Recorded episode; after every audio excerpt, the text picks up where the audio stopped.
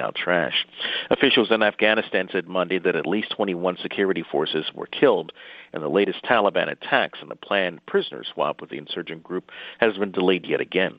The deadliest violence occurred in uh, the northern Khar, the Takhar province, where Taliban fighters assaulted several government outposts. A provincial government spokesman told VOA that the raid killed 14 Afghan forces and a civilian. Uh, the latest violence comes as a spokesman for the Afghan National Security Council confirmed that a long-awaited prisoner swap process, which was supposed to start on Tuesday, has been delayed.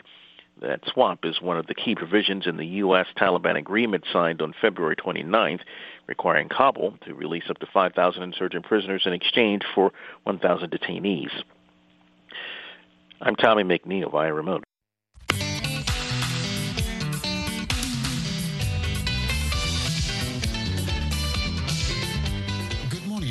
Welcome to Daybreak Africa from the Voice of America. I'm James Butty in Washington. Today is Tuesday, March 31st. And here are some of the stories we are covering. Zimbabwe on Monday began a 21-day lockdown to stop the spread of the coronavirus. In about two months' time, winter will be upon us creating conditions ideal for more infections. We thus need to take decisive measures now against the pandemic. Thus, President Emmerson Mnangagwa of Zimbabwe, South African securities struggle to enforce a lockdown in some parts of the country. Health officials in Sudan are worried as some people escape from quarantine areas. Nigeria's two main cities prepare to go into a lockdown. People in Ghana's major cities are waking to the second day of coronavirus lockdown and a contentious confirmation hearing yesterday for the next chair of Liberia's National Elections Commission. Let me submit again that I am a citizen of Liberia. The question of my citizenship have been settled in the Supreme Court opinion that admitted me to Supreme Court bar. And an overcrowded prison population in Cameroon is vulnerable to coronavirus infection. Those stories and more are coming up on Daybreak Africa.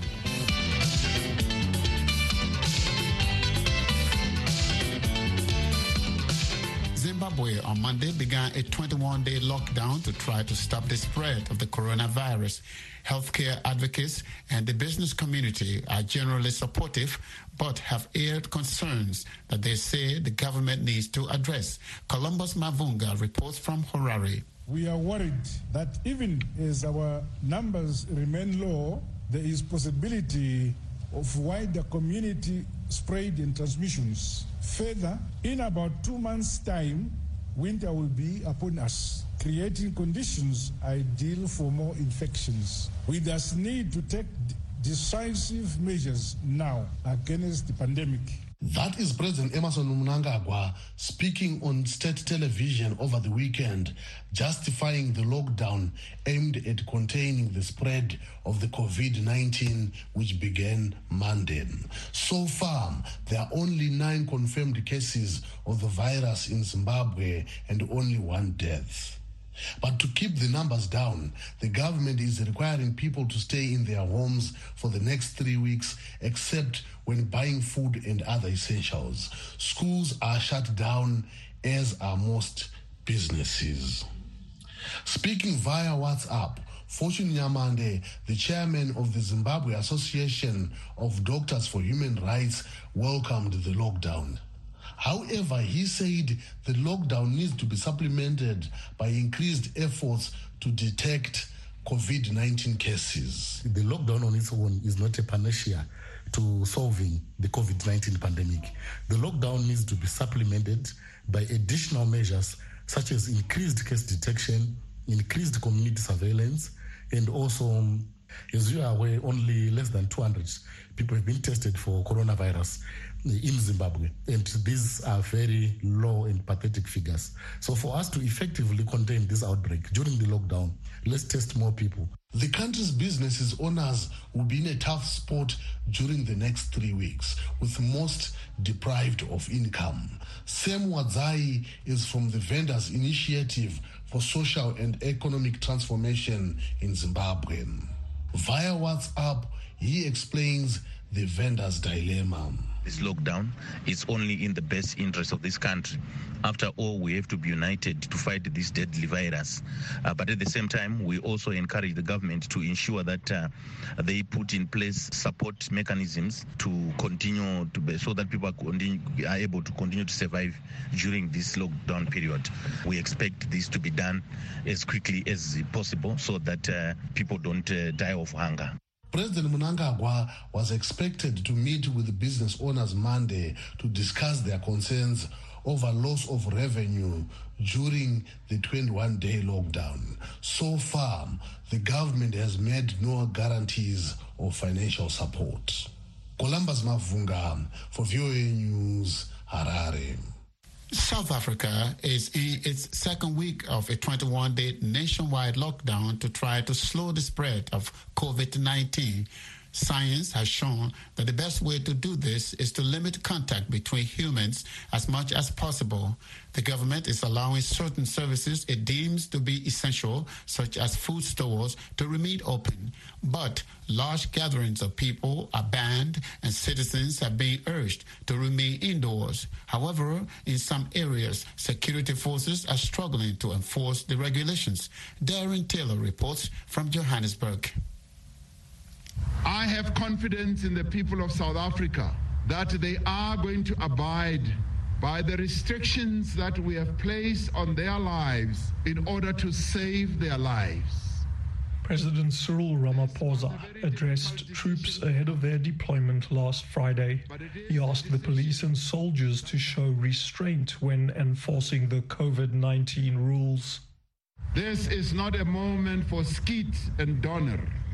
Skiet and donner are the Afrikaans words for shoot and beat up.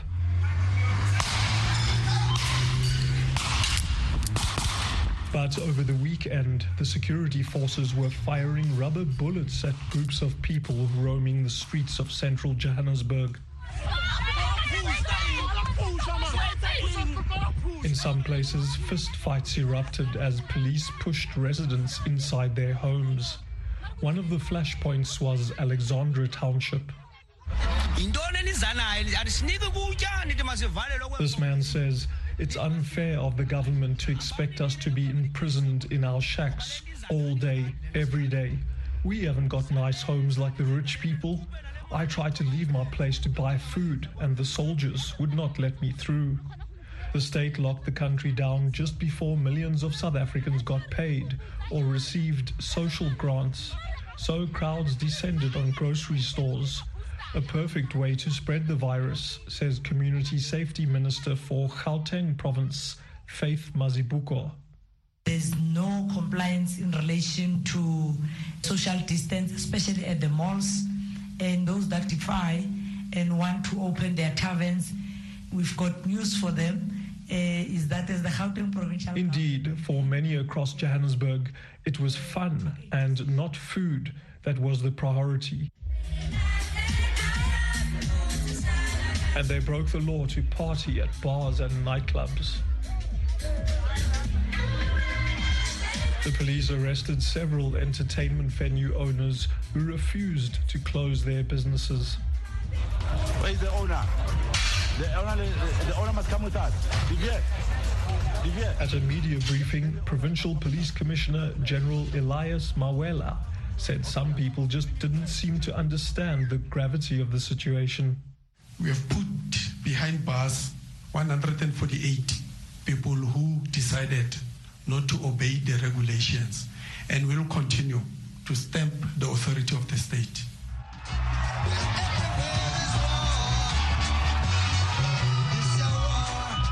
But some, like the people packing this club in the suburb of Westbury, did not appear afraid of that authority. Van lockdown begin dit. Lyk dit lyk. Partygoer Andrew October summarized the fatalism that the COVID 19 epidemic is inspiring among some South Africans. Damn this lockdown, he said. I'm going to get my kicks before I get that China virus. I'm Darren Taylor for VOA News in Johannesburg.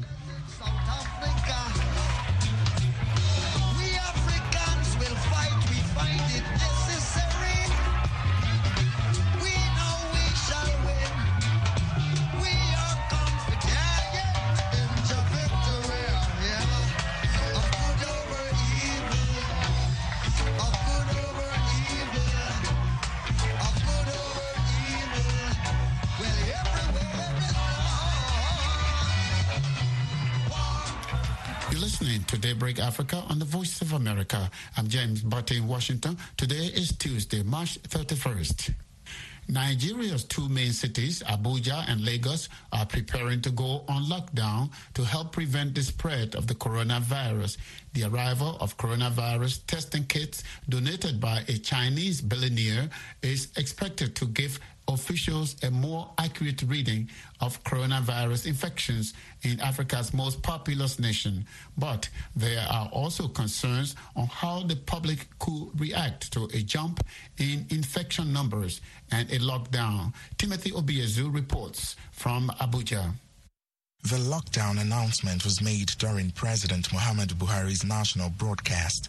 Normal activities in Lagos, Abuja, and Ogun near Lagos are expected to shut down for 14 days starting late Monday night. Some of these measures will surely cause major inconveniences to many citizens, but these are sacrifices we should all be willing and ready to make for the greater good of our country.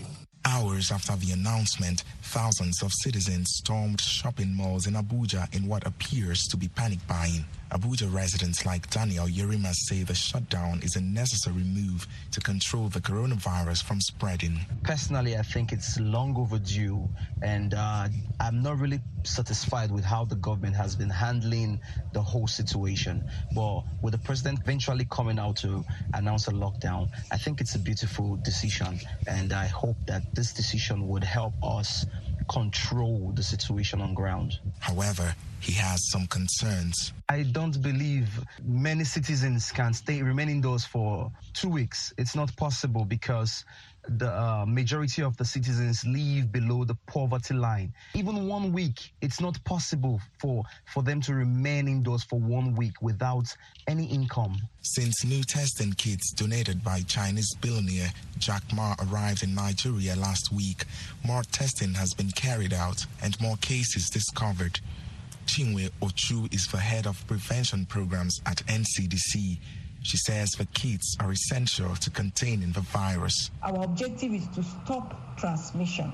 And to do this, we want to have early detection of cases, early reporting, early case investigation, isolation and treatment, early contact tracing, and early social distancing. With more than 100 confirmed cases of the virus in Nigeria so far, authorities are working hard and say they're ready to impose even more drastic measures if need be in order to control the spread. Timothy Obiezu for VOA News, Abuja. People living in Ghana's major cities are waking today to restrictions announced by President Nana Akufo-Addo to control the spread of the coronavirus pandemic. Affected cities in the two-week restriction include the nation's capital, Accra, as well as Tema and Kumasi, identified by authorities as coronavirus hotspots.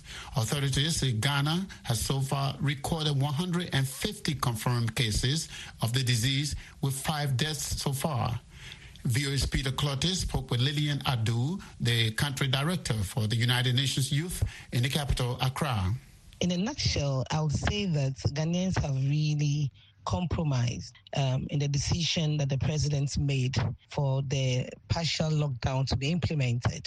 Um, I mean, um, we were all expecting this. A lot of Ghanaians were calling for this. So when the president came out to announce this, they they all thought that this was a very good initiative. Um, I'll also recommend um, the media. The media has done very well. Information has really um, gone down, and people are really even um, treating this as as if it was a, a total lockdown.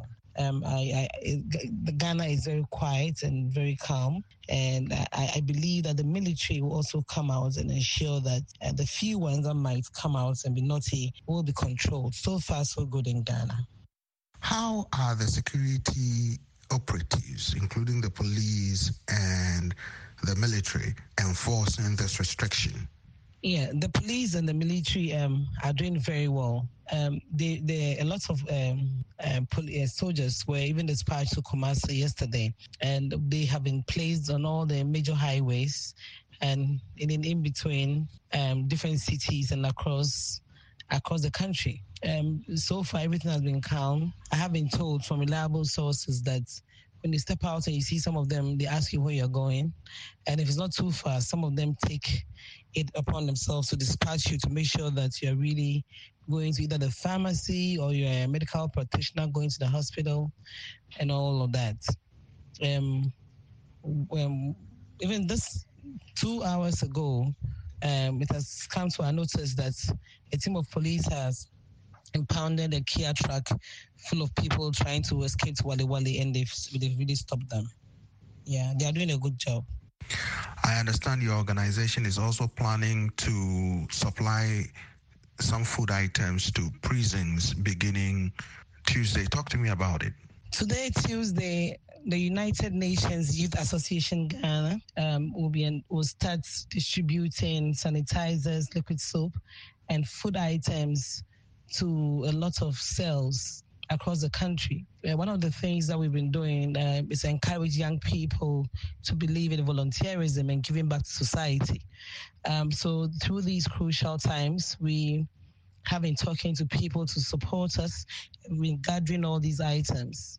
In collaboration with some of our partners, we will be um, dispatching most of these items through the VIP buses across the country, where our regional coordinators and our youth MPs will supervise the distribution of these things.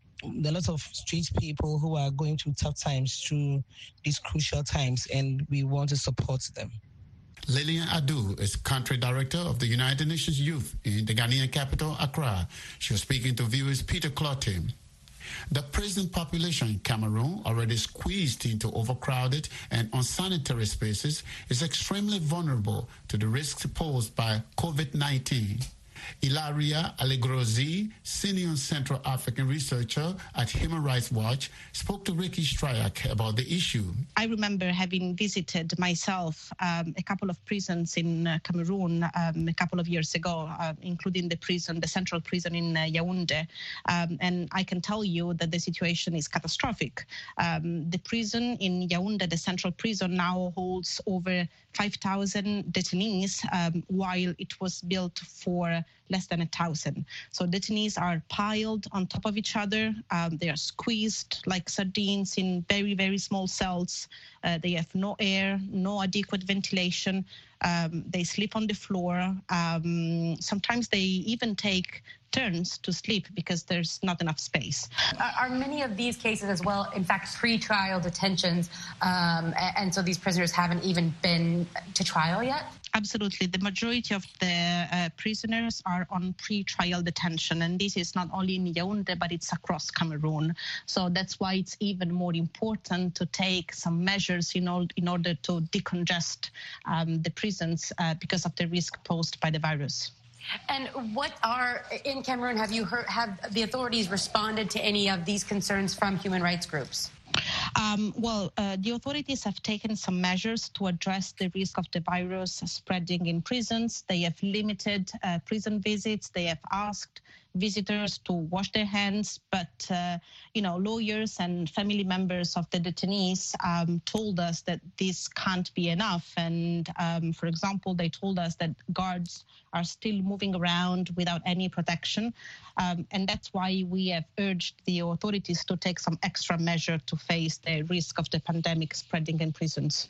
Pa- pandemics and epidemics often kind of shine a spotlight on underlying issues um, that a society has already uh, has ignored maybe for too long.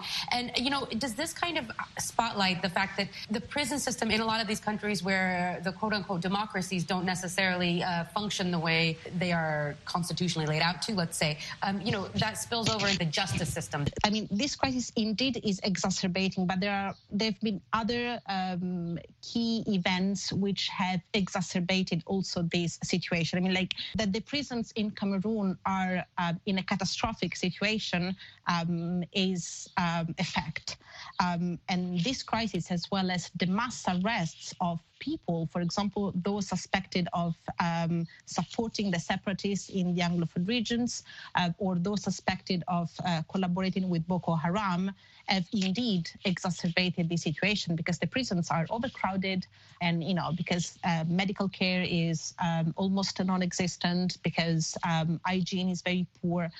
That was Ilaria Allegrozzi, Senior Central Africa Researcher for Human Rights Watch. She was speaking to Ricci Shryock from London.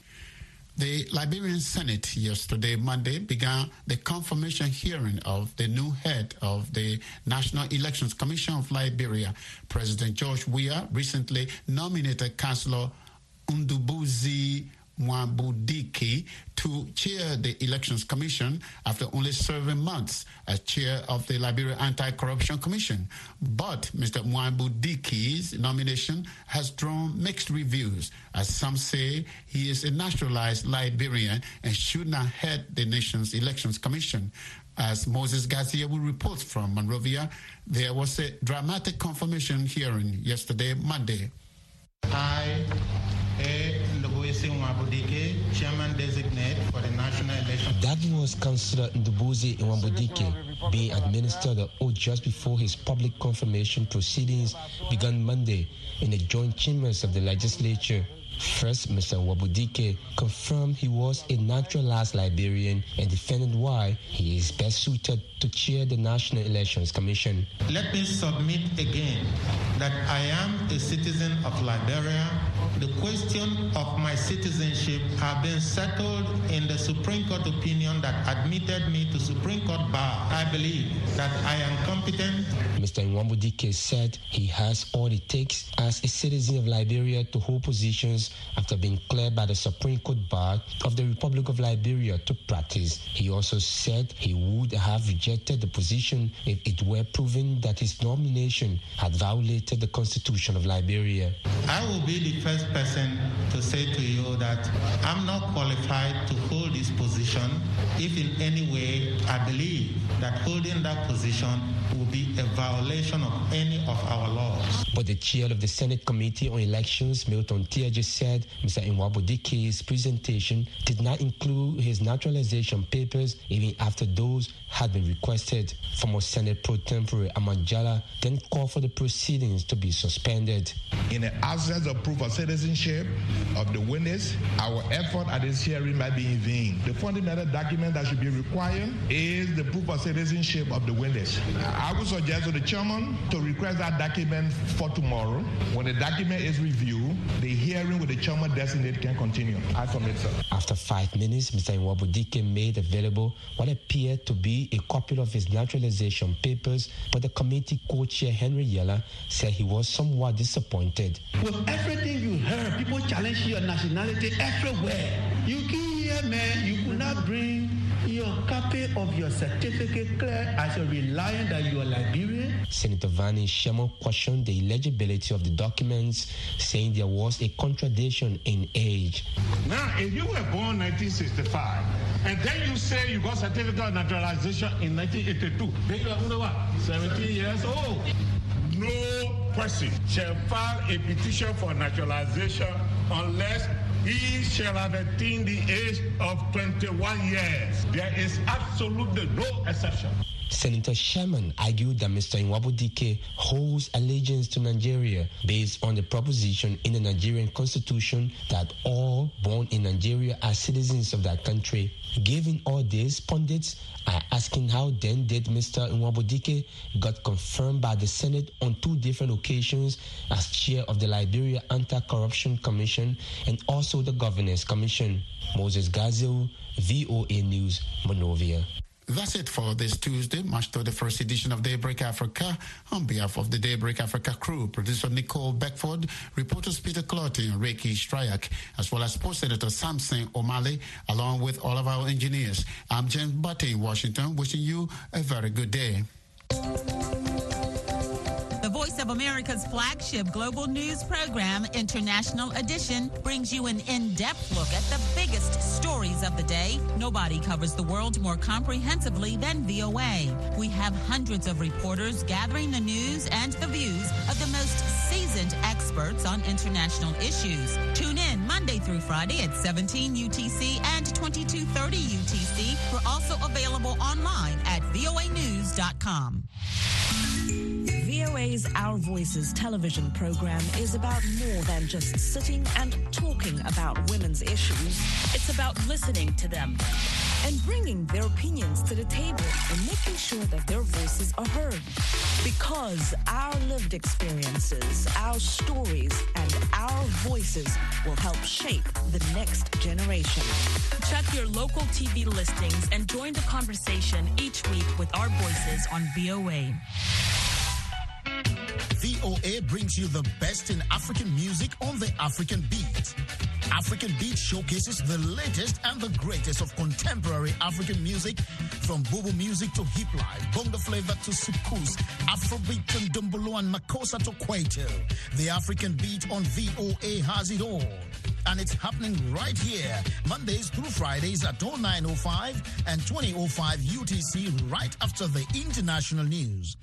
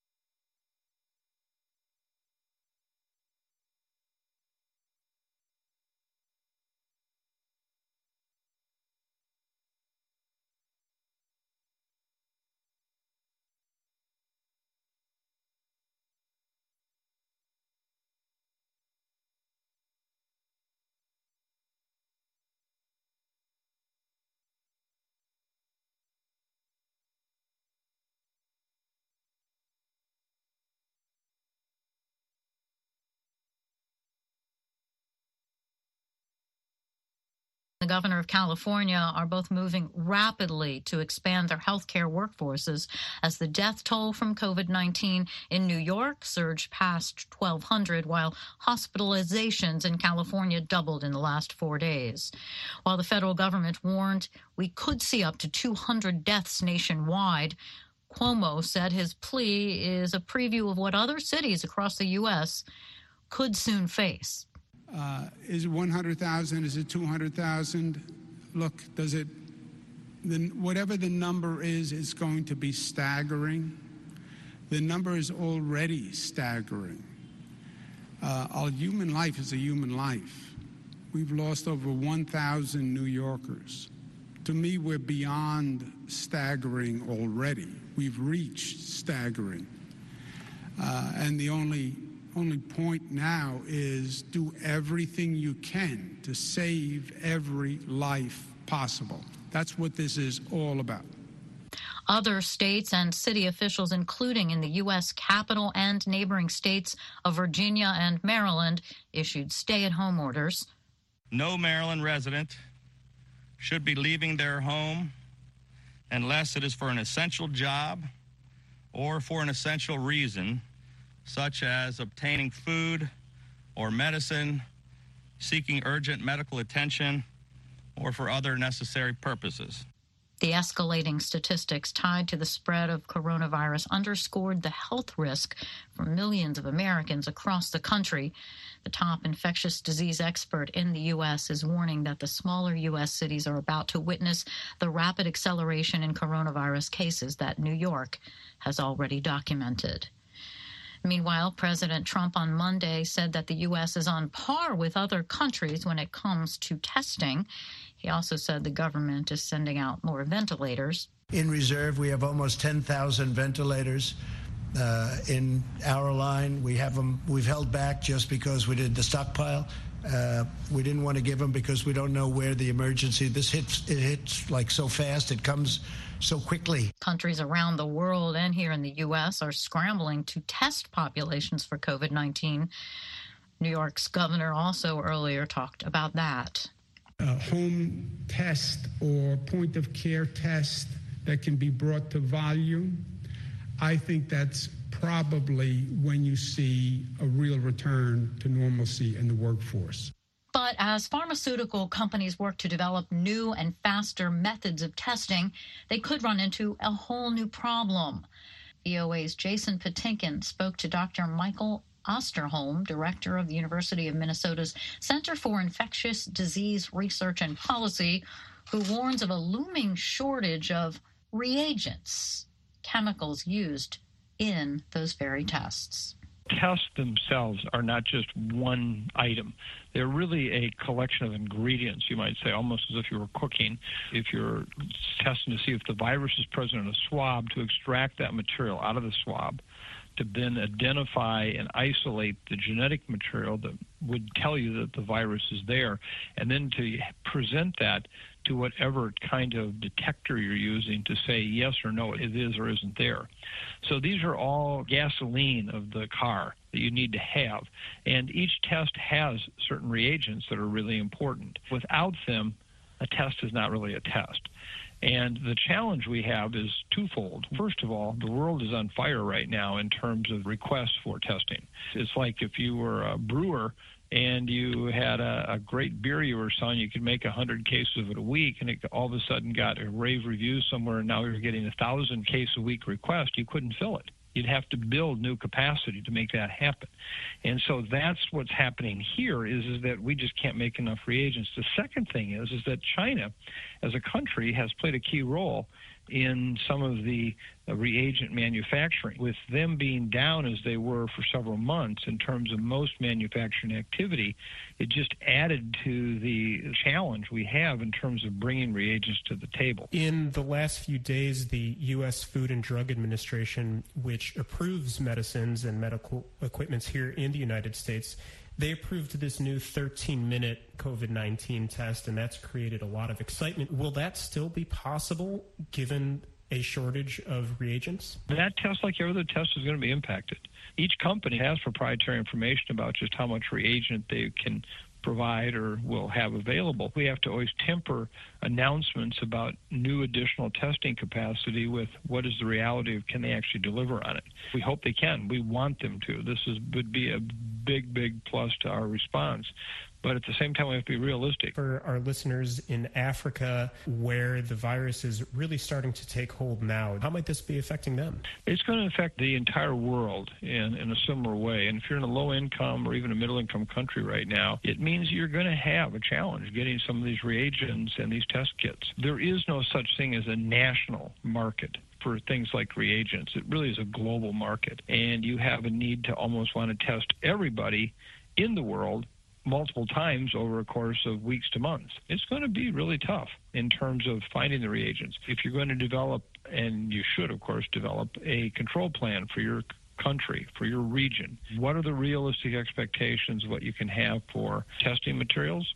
How many can you test? And then tie that together with what your plan's all about. What can be done to either ramp up production of reagents or to use the existing stockpiles in various parts of the world to their maximum effect. The really major challenge we have right now is between now and May or June, can we ramp up production of these reagents? We can do some of that.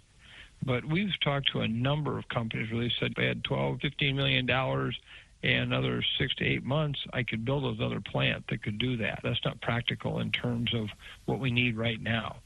So part of it is going to be using them wisely. Figuring out if we only have a limited amount of reagent material for these tests, how can we best use testing? We have seen a lot of testing that got used initially almost as a a placebo for the population. Say, oh, don't worry, you can come get your test, just drive through. You know, that was a very poor use of testing. We need to target it. You're going to want to know the healthcare workers, are they infected?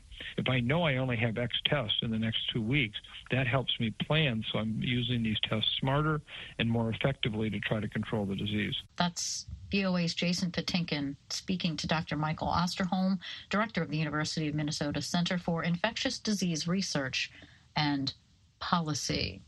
Nigeria's two main cities, Abuja and Lagos, are preparing to go on lockdown to help prevent the spread of the coronavirus. The arrival of testing kits donated by a Chinese billionaire is expected to give officials a more accurate reading of coronavirus infections in Africa's most populous nation. But there are also concerns on how the public could react to a jump in infection numbers and a lockdown. Timothy Obiezu reports from Abuja.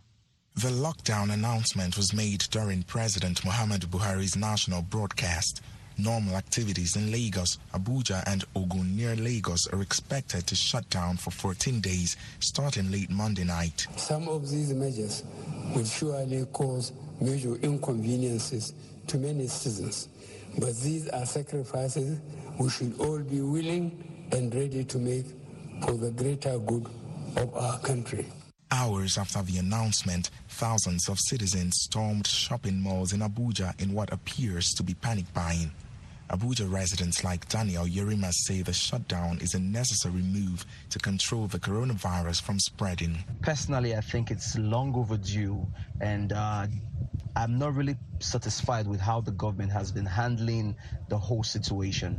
But with the president eventually coming out to announce a lockdown, I think it's a beautiful decision, and I hope that this decision would help us control the situation on ground. However, he has some concerns. I don't believe many citizens can stay remain indoors for two weeks. It's not possible because the uh, majority of the citizens live below the poverty line. Even one week, it's not possible for for them to remain indoors for one week without any income. Since new testing kits donated by Chinese billionaire Jack Ma arrived in Nigeria last week, more testing has been carried out and more cases discovered. Chinwe Ochu is the head of prevention programs at NCDC. She says the kits are essential to containing the virus. Our objective is to stop transmission.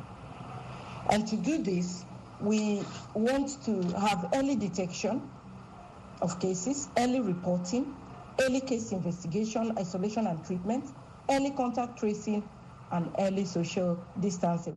With more than 100 confirmed cases of the virus in Nigeria so far, authorities are working hard and say they are ready to impose even more drastic measures if need be in order to control the spread. Timothy Obiezu for VOA News, Abuja.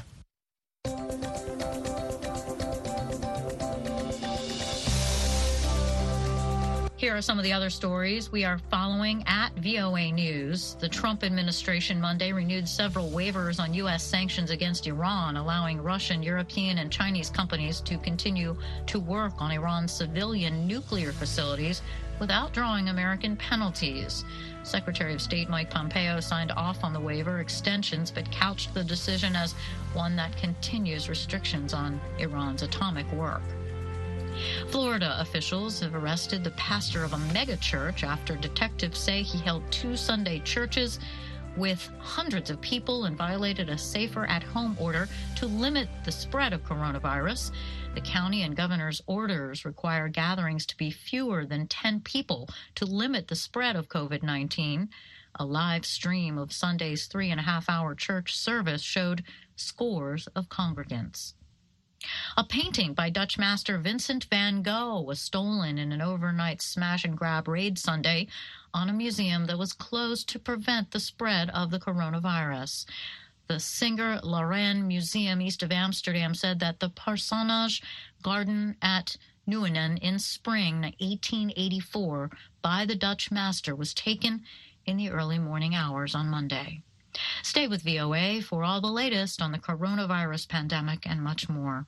With the Italian death toll from coronavirus passing 10,000, the country's crematoria, especially in the northern region of Lombardy, are overwhelmed and are having to transport bodies to crematoria in other regions. As Sabina Castelfranco reports from Rome, more families of coronavirus victims are choosing cremation over burial for fear of catching the virus from the dead. The number of corpses arriving at crematoria in the north of Italy has doubled since the coronavirus outbreak began, and the plants in the north of Italy are overwhelmed, even those that work seven days a week, 24 hours a day. Altair is Italy's leading company in crematoria with 17 plants mainly in the north of Italy.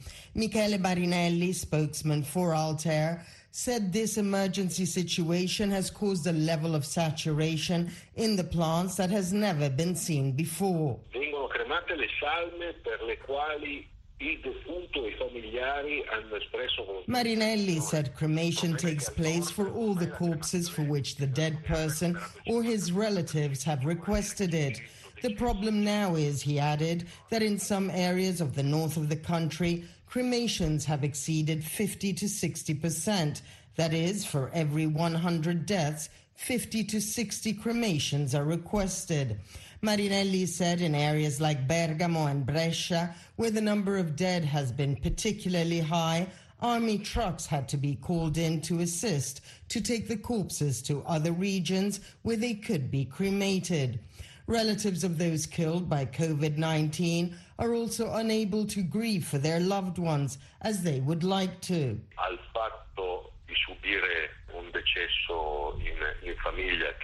In addition to the death of someone in the family, which is in itself dramatic, Marinelli noted that there is also the impossibility of being able to bid farewell to them by holding a funeral. He said this is a situation that Italy has never experienced. Since the outbreak of coronavirus in Italy, the government has put a stop to funerals and religious ceremonies in an effort to stop the spread of the virus.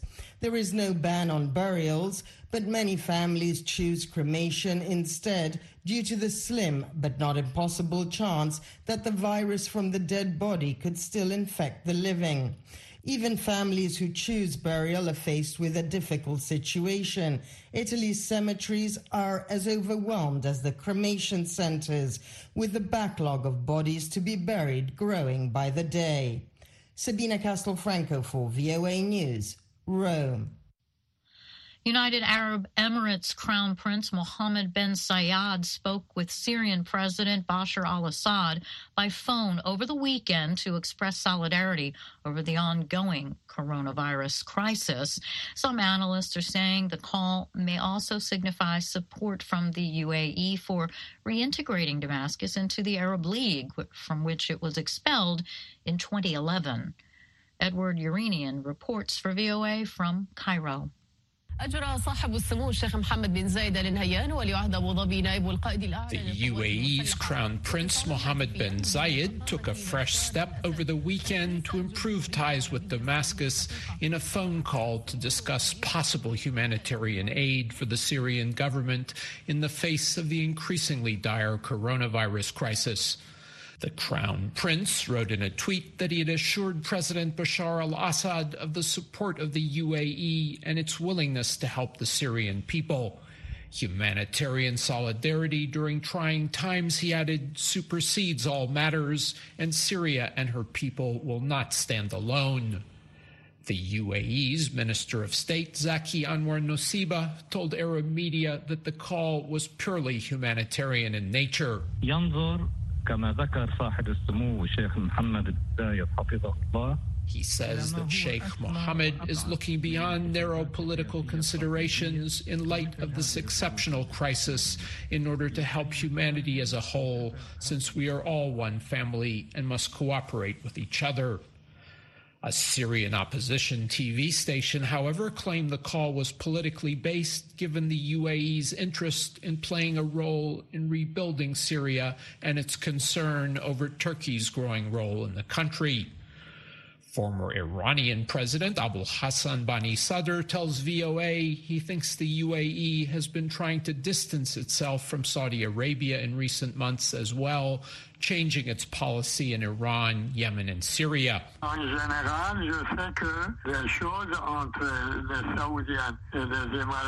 He says that the UAE has been quietly changing policy in the region, making overtures to both Iran and Syria, in addition to distancing itself from the Saudi led war effort in Yemen.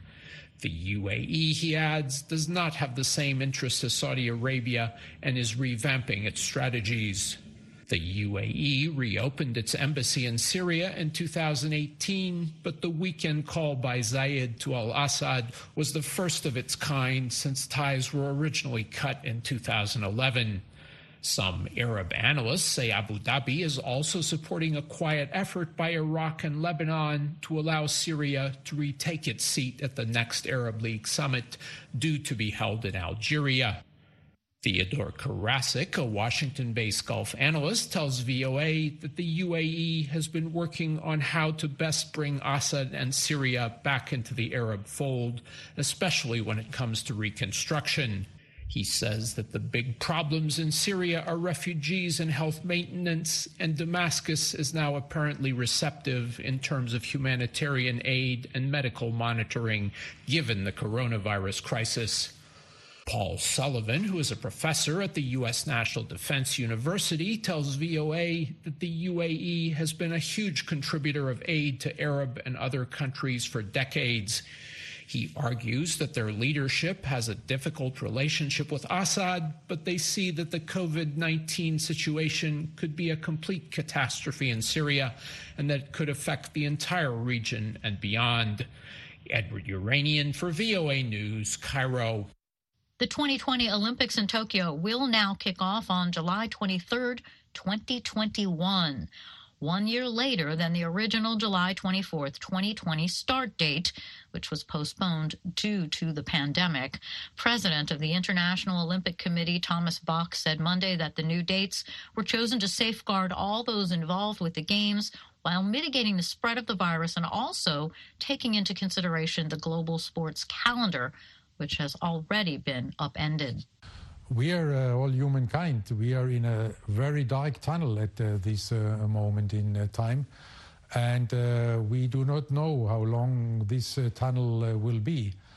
But we are confident that with these Olympic Games at these new dates, then we can be a light at the end of this dark tunnel and uh, we can uh, therefore uh, give hope to the athletes of the world, but also to the to the wider public that there is something happening there next year which can unite the world and as Prime Minister Abe said, unite the world, then hopefully in a celebration of humanity uh, for a victory against uh, this virus. Bach said there is no blueprint to follow as the IOC and Tokyo 2020 organizers work with international federations, venues, and sponsors, to name a few, as they reshape the Games to be held a year later than initially planned. The delay is the first in the 124 year history of the modern Olympics and was also a huge blow for Japan, which invested $13 billion in the run up to the event. You're listening to International Edition. We'll be right back.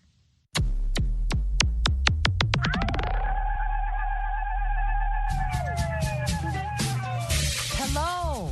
This is Heather Maxwell, host of Music Time in Africa. Join me every Saturday and Sunday for an hour of awesome African music.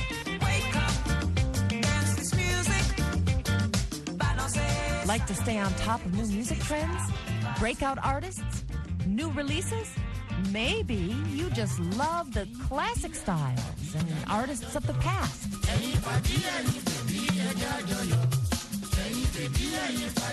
Or simply the sound and feel of a good beat.